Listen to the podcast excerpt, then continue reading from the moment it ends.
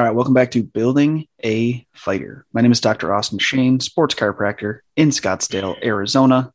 With me, as always, badass strength coach in Denver, Colorado, Alex Friedman. Today, we're going to talk about a hot button hot button topic. Got brought to Alex's attention, um, but he is what you're taking in interns and stuff like that potentially? Yeah. Um, our gym Landow performance, we always have a, a, rotating internship class with his, which is nothing new for strength and conditioning in general. But um, one of the topics that we've hit on and that has just been brought up in general in a couple of my internship curriculums, whether I was taking it or uh, teaching with it, is just this, but this issue or not issue, but this topic of professionalism and what does it mean to be a professional within the field of healthcare, strength and conditioning, coaching, um, and how is that portrayed? Because coaching is kind of a a loosely ran ship, if you will. You know, we're not walking into our sessions with a suit and a tie and a briefcase type of thing. So, um, beyond those superficial markers, what does professionalism look like? How do you conduct yourself as a professional with with your peers or your um, colleagues? And then I guess just we'll have just a conversation surrounding uh, some best practices or what we found to work with professionalism. For sure. And the other thing is, me and Alex are definitely going to disagree at points in time on this. Uh, if you know me in person, you know that I roll into my clinic with flip flops on um, and typically Lulu shorts that look like swim trunks, um, just because I have a different definition of professionalism. And my definition of professionalism is I need to, everything that I do as far as for my job is going to be tight knit. It's going to be locked in and dialed in. So when I show up, their their lift is up on the board. I have my program done for the month. I have uh, as I talk to them, I'm not like uh, yes, I'm joking around. I'm doing X, Y, and Z, but I'm never going to, I guess, get them out of the zone that they need to work in. So I'm not going to take them away. I'm not showing up to sessions stoned, which I've seen coaches do. but like I'm being a professional in the sense of the word that my job takes priority. Where I disagree with a lot of people is that it needs to be a suit and tie. I like the one thing that really, really bugs me, and I don't understand why it bugs me. And I really don't care what people do, but people that look down upon others for like the clothes they wear when they go into the clinic. Like I have people that I would talk talk to in the healthcare world that if you're not wearing a dress shirt and a tie to the clinic, they're like, "Well, you're not you're, like you're not in healthcare." Like that that makes us look bad as doctors.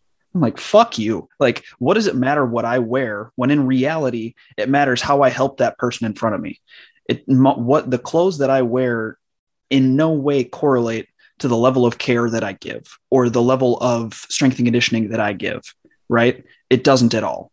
So why are we so focused on the cosmetics? Why are we so focused on the aesthetics when in reality, I can spend a lot more time focusing on how can I make this person in front of me feel as good as possible and perform as good as possible? No, I, I completely agree with you. It's the service that you provide and mm-hmm. Uh, for me, those are like the non-negotiables. Like you have to offer a well tight knit program that you've thought out and planned out and done your assessment and based everything off your uh, scientific principles and program writing type of things. Like those are the the essentials. Like you can't skimp on those because if you do that, you're doing a dis- genuine disservice to your client and you're not being a literal professional. Um, but where I get um, caught up with like the dress code type of stuff, Austin, is what what you're saying about making sure that you're providing the best atmosphere for your client or making sure that you have your ducks in a row with your program on the board. You're showing up early, you're doing this and that. I think that just for me personally, it extrapolates to how I present myself and how I feel within my context or within my session. So I know personally, I feel a lot better if I'm wearing, you know, sports like I wear uh, like khaki shorts when I coach sometimes, and I wear like a polo or just a t-shirt, whatever. But I don't go down the route of a tank top and swim trunks or whatever, like and flip flops. Hey, um, hey, just I'm not wearing tank tops. Let's be real here. It's just Lulu well, shorts. I was gonna say that's not because the professional thing. That's because your arms thing. But it's true. I got to get them back.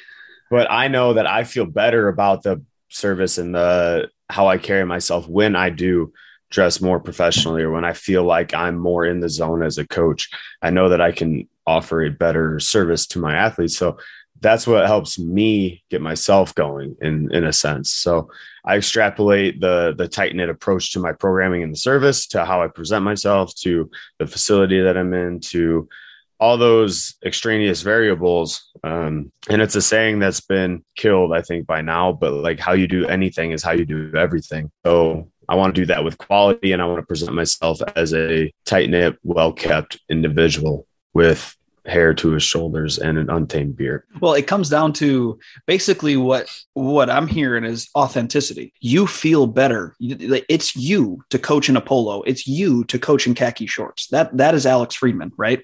Correct. When yeah. it comes down like when it comes down to what I do, like I I feel like I have a better handle on things if I show up a little bit more relaxed and I can provide a better service because yeah. people get drawn to authenticity. I feel like the biggest argument that I have with a lot of people, like a lot of people don't like how much I how much I swear. I don't give a fuck.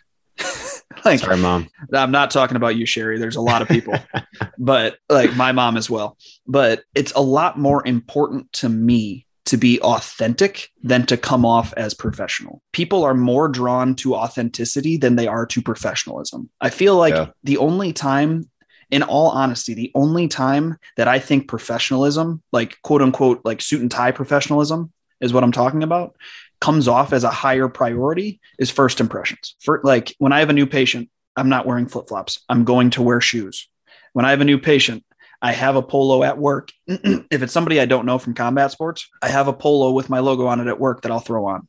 Outside of that, once I get to know that person, then it's immediately back to Austin not just Dr. Austin, ha ha ha, that type of bullshit.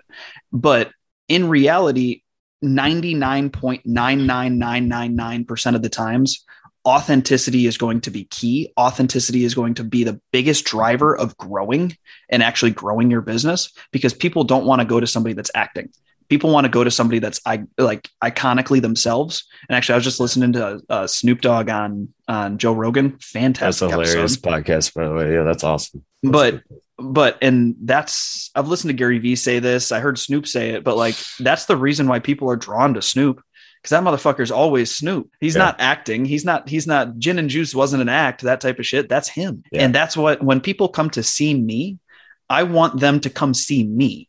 I don't want them to come see and act. You, yeah. you know what you're getting essentially. Yeah, I 100% agree with that. And I think hopefully this this kind of wave of authenticity can kill the whole, you know, fake it till you make it type of idea that I've done, I've preached, I've talked about, but like fake it till you make it is just a a cop out to give yourself some confidence right? Because a lot of the times when we're trying to quote unquote fake it, it's because we don't have the confidence, we don't have the, the wherewithal to carry ourselves because we're insecure about the service that we're providing or about our knowledge set and knowledge base. Um, but the whole fake it till you make it thing is exactly what it sounds like. It's fake, right? And people don't connect with that, don't vibe with that. And that's where I think personally in my coaching experience, I've had a, a big shift since now taking this new job with uh, Landow and Factory X is like I've been able to be authentically myself and been confident in my skill set enough that I can connect with the athletes and I don't have to have this this professional barrier that like I need to constantly show you how much I know. Right? I feel like that happens all the time. Is like I'm faking it because I need to show people that I know things in order to get myself to believe that I know things. Mm-hmm. And you need to cut that circuit short and like and it's all fine and well if you're on your path and you're developing your own skill sets and things, but it's better, I think, for relationship building and for even like professional networking, sometimes just admit, like, I don't know, rather than to be fake and disingenuous and quote unquote say what is right thing to be said. Well, and, and Alex can tell you, and everybody that knew me from high school to beginning of undergrad can tell you about me. Like I was that guy. Fake it, fake it till you make it was my fucking saying. I can bullshit the best of them, but it's exhausting not being yourself. Yeah. Like, like exactly what you're saying. That's how I used to feel. I felt like I knew how smart I was but did I really? And I felt like I needed to prove to myself how smart I was by telling other people like random things or trying to be the guy that had knowledge. And that's fucking exhausting to be that guy. And it's not a good personality trait. People typically like you're going to get caught up in stuff. You're going to get caught up in lies. You're going to get caught up in bullshitting. And it's it is not a good way to go through life. And I'm just lucky that I realized that because that's it's it's it's fucking annoying looking back at all the things that I instead of trying to show people how smart I was, I could have just been fucking getting smarter. yeah, just you could have just been yeah, been yourself and been smart. And, Which go ahead. Go ahead.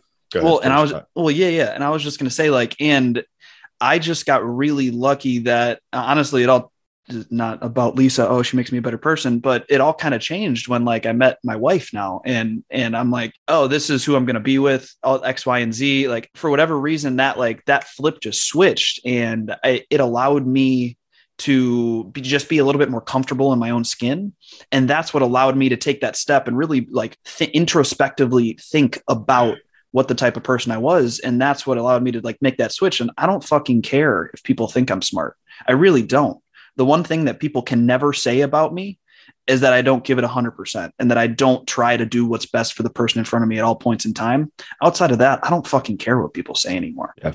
Isn't that cool mm-hmm. to say my wife? Yeah it is pretty dope but but like it's legitimately that's something I think about all the time is like you can say everything you want. You can call me a dickhead. You can say I suck, X, Y, and Z. The one thing you're never gonna fucking say about me is that I'm bad at my job. And that's all that matters. Yeah, no, I 100% agree. I think that's a lot of character growth out of you, Austin. that I've seen, and I, I commend you for that. Um, but no, I think at least also Mm-hmm. Don't get me wrong. I still like bullshitting people from time to time to see what I can get away with. I know, I know. But it's not the majority of what I do anymore. Not the majority anymore. I think Lisa also humbled you a little bit, which which was needed and deserving. So that's fucking awesome. Yes, yes, she did. And she's made me a better person. But enough about her. I don't want this to be a sob story. but the other thing too that that kind of goes off of that is like how much of that is ego driven like that's another like for me another cardinal sin not only in like interpersonal relationships but also in a professional setting is letting your ego get in the way you know it's like sure. if I'm not providing this service for somebody and I but I don't want that person around them because they're my athlete, quote unquote, or because I know I or I, I think I can do the best job and um, I'm gonna block everybody else out because of that, or I don't need to learn from you because I already know more than you type Yes. of Yeah. way of thinking is like that's that's not professional at all that's not building relationships and that's not you know being open to new ideas or even networking with new people and so that to me is a sign a huge sign of immaturity and a huge sign of uh for lack of a better term you know uh unwillingness to to go there to be open to be vulnerable those it's type be- of things Yeah, it's because it- from what I've seen, a lot of the times people when they're younger in the profession, but they know that they have a bright future or they know that that they can get to the pinnacle in their mind still, they want to walk in and be the big dog. They want to walk in and be that guy that that they're the alpha,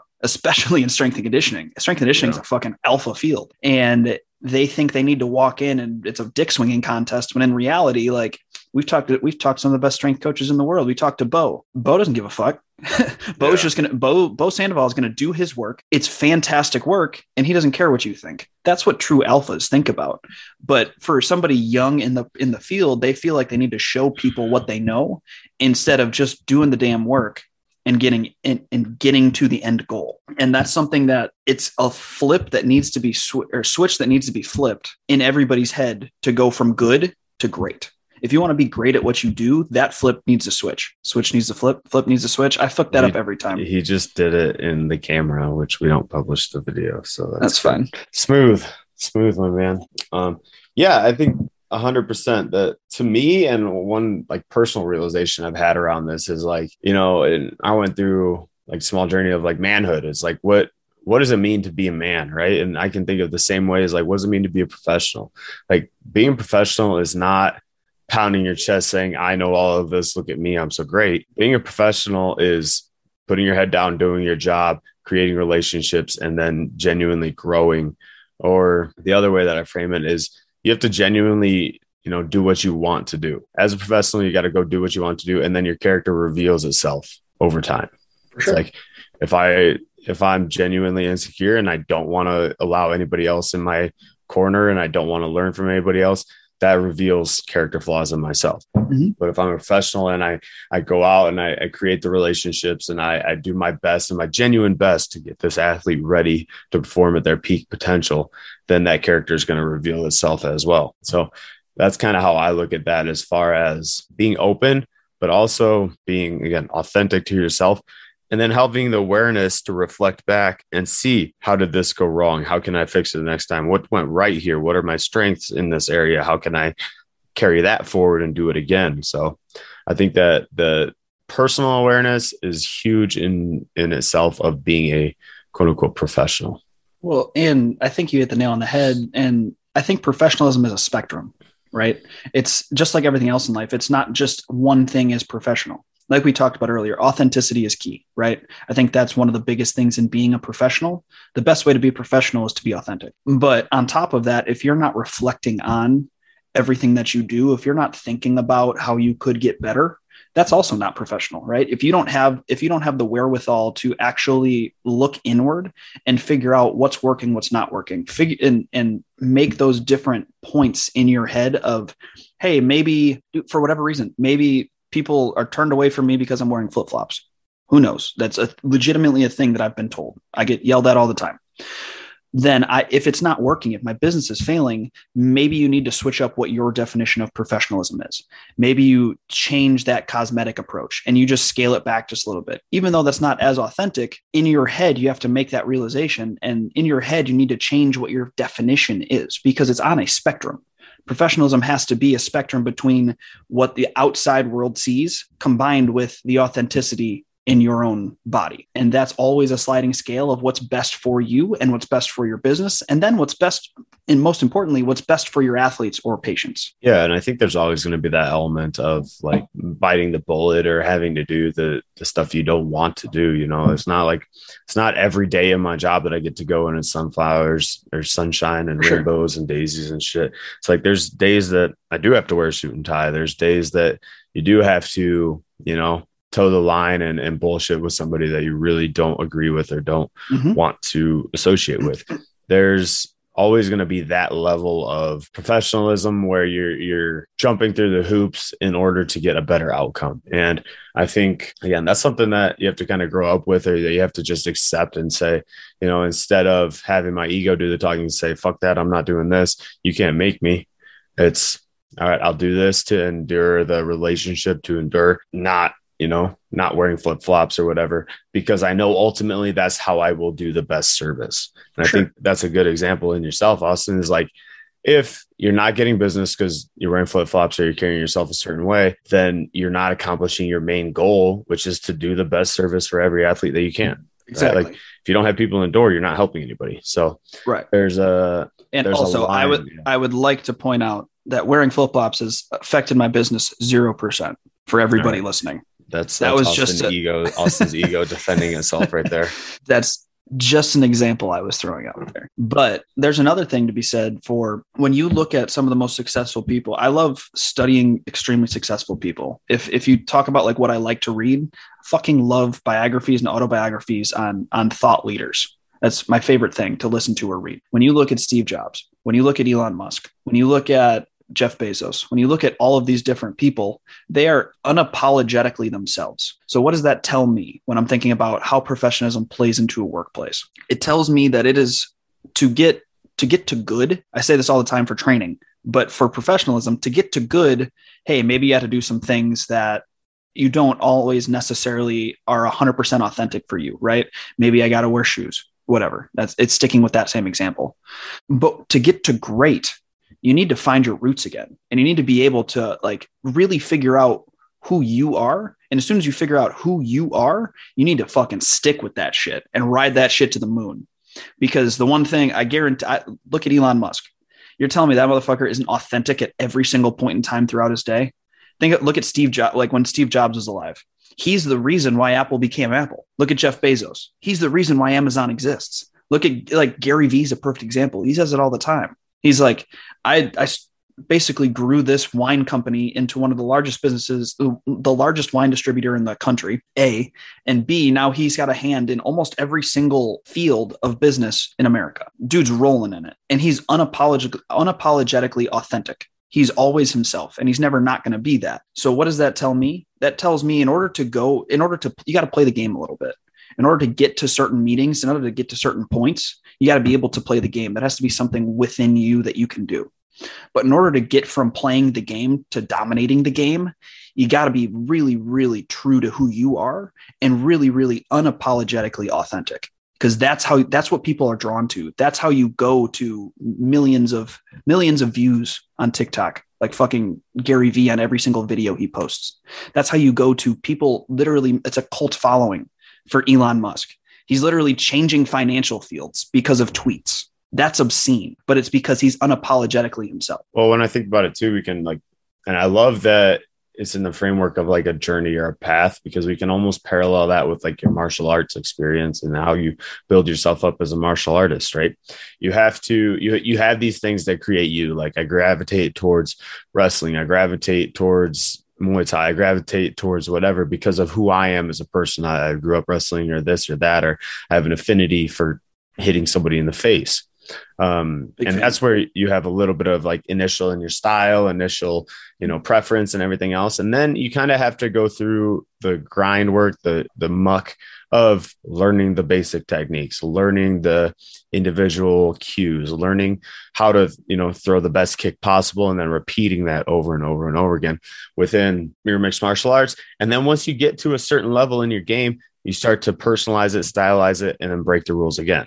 right? Because then you're, inject, injecting yourself back into the rules. Similar thing with professionalism is what we're kind of outlining here is like you cut your teeth, you define your career. I'm gonna be a strength and conditioning coach because I like X, Y, and Z. I can help athletes, blah, blah, blah.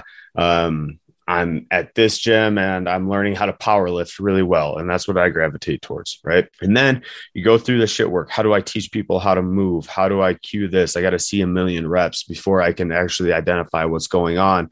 Uh, this is the cue I should use for that. And you go through all of that repetition work, which is everlasting and ongoing, but there's definitely a phase in your career where you get the most of it. Mm-hmm. Right. And then you become a professional, you maybe get an esteemed job, or maybe you're you're now the associate director, you're a director of performance, whatever. Inject back into your style, your training philosophy, your um, game plan of movement, and you put yourself back in it again. So it's it's a it's a very similar process of, of, this mastery based element that we go through, which that's a fantastic book if you've never read it, Mastery by Robert Greene. But you go through it where there's this bricklaying phase where you learn all the technical aspects and you learn from your mentors and you learn all of this but then ultimately like austin saying to push yourself above and beyond to become from good to great you interject back into your own style and you in my head i've been planning this all along i have you know alex Trebien training systems i have whatever i've been working on but you have to have that always being true to yourself and as always running in the background for sure and then to play the other side of the field, I feel like we've just been talking to the intern so far. Since I've I'm getting to the point where I'm looking probably in the next year to start the hiring process and start bringing another person onto my team and stuff like that. And looking at it from the other side of things, I would 1000% agree with the exact same thing we're talking about from the intern side of things. It matters a lot more who that person is than how professional they are to me in the hiring process. I need them to match the message way more than I need them to wear fucking polo and khakis to come into the gym. Cause I can teach, I can teach skills. I can't teach how to talk. I, I, can't teach you how to talk to people. I can't teach you the intangibles of being a good person. I can teach right. you how to fucking cue somebody. I can teach you how to adjust somebody. I can teach you how to dry needle, but I cannot teach you how to be a good person. That needs to come from in here. That needs to come from understanding the message and that's something I've been thinking about a lot when I'm trying to make my like protocols on on how to hire and and trying to lay systems in place for hiring in the future is it matters a lot more how that person interviews. It matters a lot more going to grab is it somebody I want to grab a beer with? That's literally what it comes down to. That I have that is one of the lines in my hiring protocol that I'm creating right now is would I go grab a beer with this person for an hour? Yes or no? That's just a checkbox. And if it's a no, guess what? that person is not getting hired because if you can't have a conversation for an hour and be an interesting human, I don't care how good of a coach you are, people are not going to gravitate towards you, and that is not going to help the business. So, being authentic, being true to yourself, understanding that like understanding that you created a culture. People are coming to you in the first place for the culture that you have created and trying to find the right people to fit the culture not the right people with the right letters behind their name is way more important for the success and the growth of your business your gym your clinic your team. This is also a play this also plays into skill coaches as well like making the right team and the right people that are a cohesive unit is a lot more important than picking the best coaches.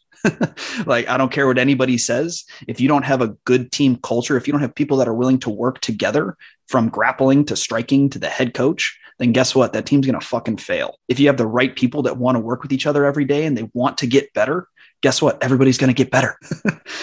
Amen. Yeah. And I think, I mean, I feel like we, we say it enough that we should plug the, this book, Good to Great by Jim Collins. Um, mm-hmm. I don't mm-hmm. know if that's one that you've read, Austin. Mm-hmm. Yeah. Um, but literally the the book good to great by jim collins outlines how um, i think it's 15 publicly traded companies either stayed the same throughout you know four, five, six decades, or how they separated themselves and took over the market. So it's literally comparing the good companies that stayed alive to the great companies that took over the market. And one of the biggest morals from that story is first, you have to get on the bus. You have to get people unified in the same mission, in the same um, direction of progression within your company. But second point to that, you have to get the right people on the bus. You can't just pick up anybody and everybody or somebody that's going to be continuously pulling the brake line or trying to go the opposite way mm-hmm. or heckling the driver to steer this way. You have to get the right people on the bus that are carrying the momentum that have the same, like Austin said, intangible personality qualities that allow the bus to continue going forward. And then the the technical aspects and the X's and O's you can teach on the back end, or you can just agree upon in the back end. That's the other thing that I feel like gets missed sometimes is like not only do I need to teach you my system, but maybe I need to learn off of your system back in, in the hiring process. So that's hard when you're, you're hiring somebody on or when you're trying to find a big fit because you're doing essentially a personality test with, and do you actually have the capabilities, right? That's the, 100%. the, the hard part behind that. But getting the right people on the bus is, is huge and it's key. And we actually just went through a big um, transformation with our rugby team, which is last week, which is Ken Stone is the, is the leader of talking about getting on the bus. And I'm, I'm, a big fan of building that team culture, getting the right people in on the bus. But also, as an interviewee, you have to be adaptable and accepting and genuinely see what that bus looks like. And am I a good fit? I feel like that's another point that can be highlighted too is like, yes, I want this job, but am I a good fit for this job? Is for the sure. job a good fit for me? That's is this just a stepping concerned. stone? Which right. a lot of people like that's that's a big thing with a lot of people that like that's something that I want to avoid the best way possible. And the best way possible is to provide competitive pay, provide benefits, provide a great work environment with great compensation. Um, but the biggest thing that you want to get over as a business owner is turnover, right? Is the job just a stepping stone? Because you don't want somebody that gets off on the next stop. You want somebody that's got with you till the wheels fall off. And that's what you want in an employee, right? And for the most part, it's that's something that you could figure out when you talk to them for having an hour and drinking a beer. but the other thing, kind of steering a little bit away from that thought, but sticking with the bus rider and or the bus driver analogy, is something that the president of my chiro school told us the first time. It was in our new intro meeting.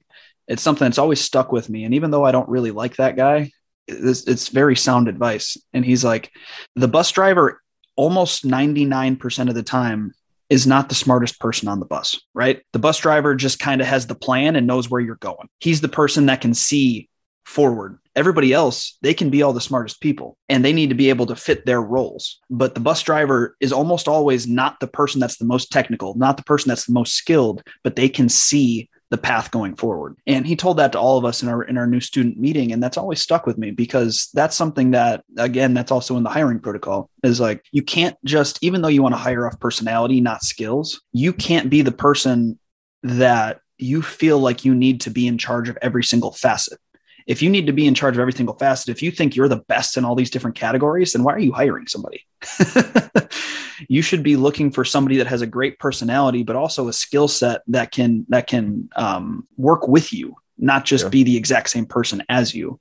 And I feel like a lot of the times I'm directing this towards the skill coaches. That's where I'm getting to with this. A lot of the times, if say it's a head coach, um, say it's a gym where the head coach is also the owner of the gym, they try to hire people that filter underneath them. They try to hire people that that that do the same things they do because that's how they want to teach instead of hiring people that complement them, hiring people that are a better grappling coach than them, hiring people that are better at X, Y, and Z than them, because that allows you to delegate instead of try to oversee this entire process. I feel like a lot of the times that's why we get specialty gyms versus successful gyms. And I feel like like Factory X, where you're at, does a very good job of that.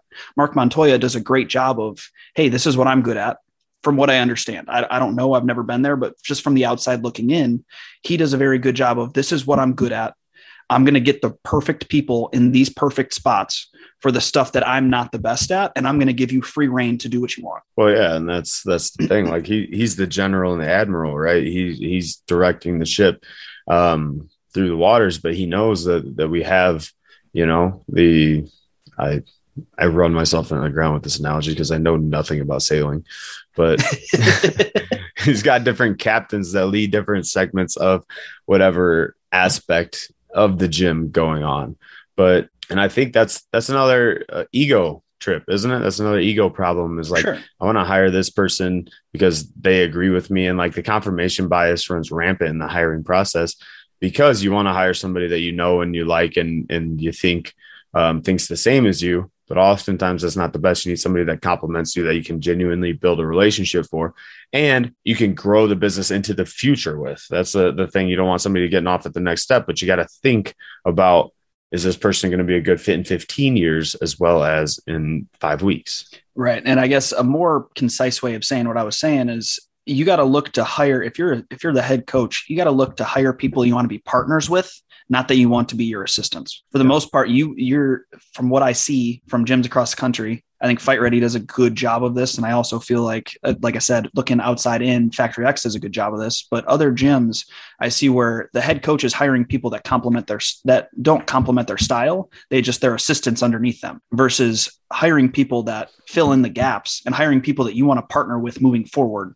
versus people that you want to have control over. Right, and it's like a, a way that I think about it too is like I'm going to hire you for job, and I just want you to be badass. Like I'm going to hire you to be you, to be a badass, to do what you do. I'm not exactly. going to hire you so that I can tell you what I do and then have you do half-ass what I do. Right? It's the the being authentic thing as well. You got to allow others to be authentic rather than try and you know puppet master them into whatever system you think that you you've created for sure and then getting back to professionalism i want to talk about if the one thing that bugs me this is where professionalism comes in and this is what i truly think is professionalism way more than cosmetics way more than anything else the number one rule is if you say you're going to do something, you better fucking do it. And I think that is way more important to professionalism than anything else. Yeah. If you say you're going to be at a meeting, be at the meeting. If you say you're going to show up to practice, show up to practice. Don't show up five minutes late. Don't show up 10 minutes late.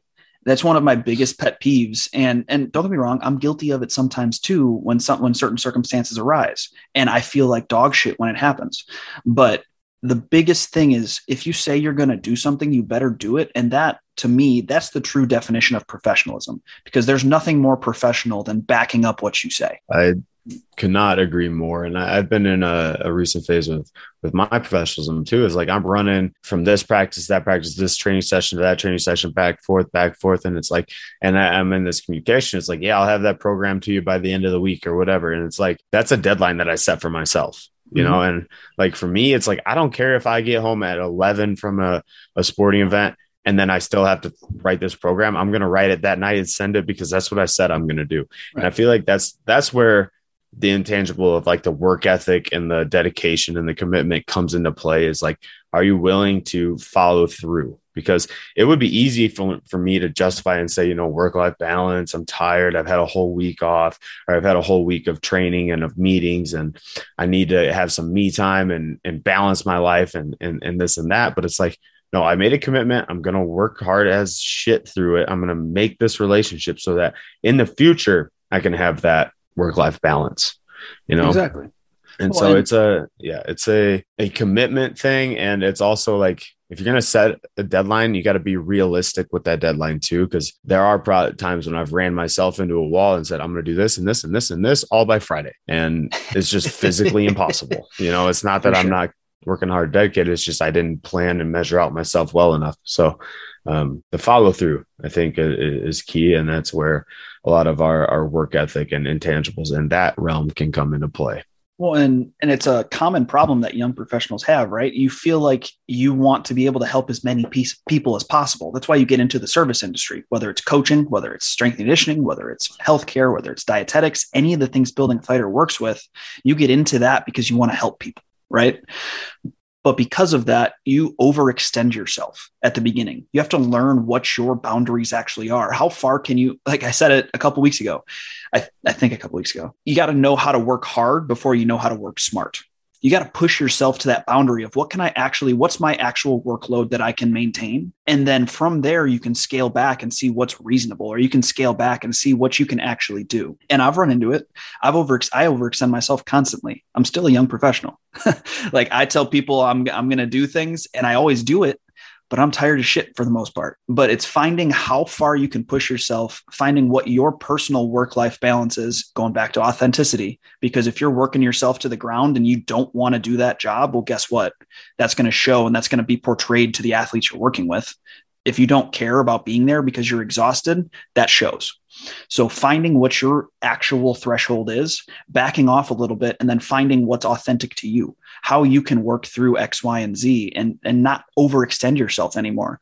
Because even though it's well intentioned to say yes to everybody because you want to help as many people as possible, you're actually doing people a disservice if you're not providing the best care you can because you've overextended yourself. And that's a common problem that I see time and time again, whether it's me, whether it's my my colleagues whether that whether it's us with building a fighter when we have deadlines that we're working and we still are both working 60 to 70 hours a week like it's something that can be avoided by finding that threshold first and then from there scaling everything back to what's reasonable. What can i actually do and provide the best care possible? Yeah, 100% that's that that's a huge self-awareness piece. That's a huge planning and organization piece.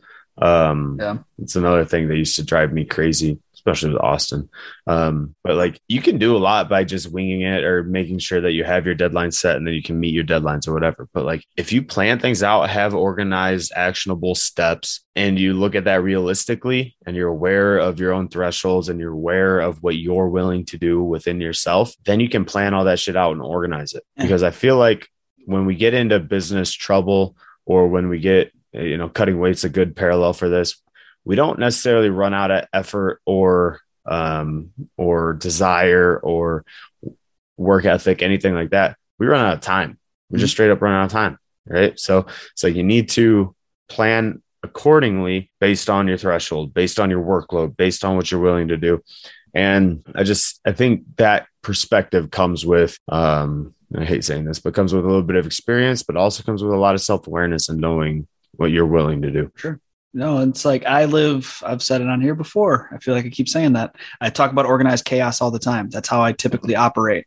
Like if I were to, you guys don't have the video, but if I was to show you my side of our desk room versus Lisa's side of our desk room, they're a very separate thing. Um, but the more and more I try to make these systems, the more and more I'm trying to grow, the more and more I'm tr- going through life and actually like moving up a little bit, the less and less I can actually operate with organized chaos as much as I love it. And as much as that's where I feel like I thrive, I just get to the point where I'm too busy. I need to have a schedule, even though it pains me to literally write down my week and have things planned out because I like freedom, America. I can't.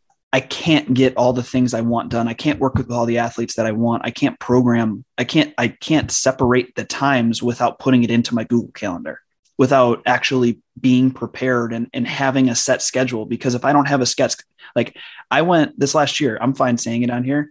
This last year, I think I can, I, I worked out under 75 times. And it's not because I didn't want to outside of wrestling. Wrestling doesn't count. That's just fun for me. But actually lifting under 75 times. And it's because of my schedule.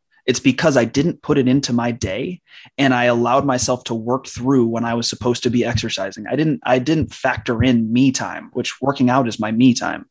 And because it wasn't in my schedule, if I didn't block it out, I would put people where I was supposed to be working out or I would I would put work ahead of what I should be doing for my body. And that's the only way because you have to the best way to be authentic is to also love your life every day, right? Yeah, right. If you're not doing the things that make you happy, guess what? You're not going to be authentic in the first place. You're gonna you're, you're going to be grumpy when when I don't work out. I'm grumpy. So that's something that I realized over this last year is even though I don't want to keep a schedule, I absolutely hate it. if I have it in my Google Calendar, it's going to get done. That's just the type of person I am. And I need to schedule out my day in order to be successful. Yeah. And there's a whole, there's a lot of layers there to why we prioritize work over self care and everything. But it's interesting too that we're in, we're, we are in this field, right? We are in the health and wellness field. And then we still have trouble prioritizing it over our own work because I mean, I'm in the same boat as you, Austin. But, um, but what I parallel that with, like with your Google Calendar, with getting more organized and setting things like, is the bandwidth in my own head. Mm-hmm. Like I used to schedule everybody either pen and paper in my head and I would remember it. Right. Mm-hmm. But I got to the point where there was so much of that that it was taking up so much bandwidth in my head. I was thinking about my schedule, who I had when, and, and being prepared for my day and having to re uh, recollect everything that's going on that I wasn't having the mental bandwidth to prioritize to something like continuing education or to prioritize to something like is this the genuine best exercise selection or best program for this athlete in my front of me? So that's where i went to google calendar. That's where i went to um, long-term planning for some of my goals. That's where i went to this because i can have it written down and then it's out of my head and then i can focus on being present or the problem at hand or the task. Um, because again i think that made me more effective at my job that i don't have to constantly be thinking now i'm and I also also 180 on this. I, I nowadays I always have my phone in my hand for my session. I used to never look at my phone throughout the day when I was on the floor, right? But now I'm looking at my Google Calendar. I put all of my program programming on True Coach, so I have it literally on my phone through the True Coach app when I'm coaching somebody. So I don't have to think, what's this person athlete or what's this person's program? Let me memorize this hour and run them through that versus like you know when you have 20 to 30 clients 20 30 different programs you know how much bandwidth that takes to memorize everybody's workout for the day? Oh yeah. Right? So now i have it on true coach i look it up. It's like all right what's braxton's day today look like? Okay he's got the power. All right let's do this. Oh shit i forgot how many reps he's supposed to do. Reps you know right there mm-hmm. in my hand. So again streamlining things and prioritizing not only your time but your thoughts and your energy towards what's going to take you to the next level going forward versus like what's immediate. For sure. I have way too many concussions to try to remember workouts.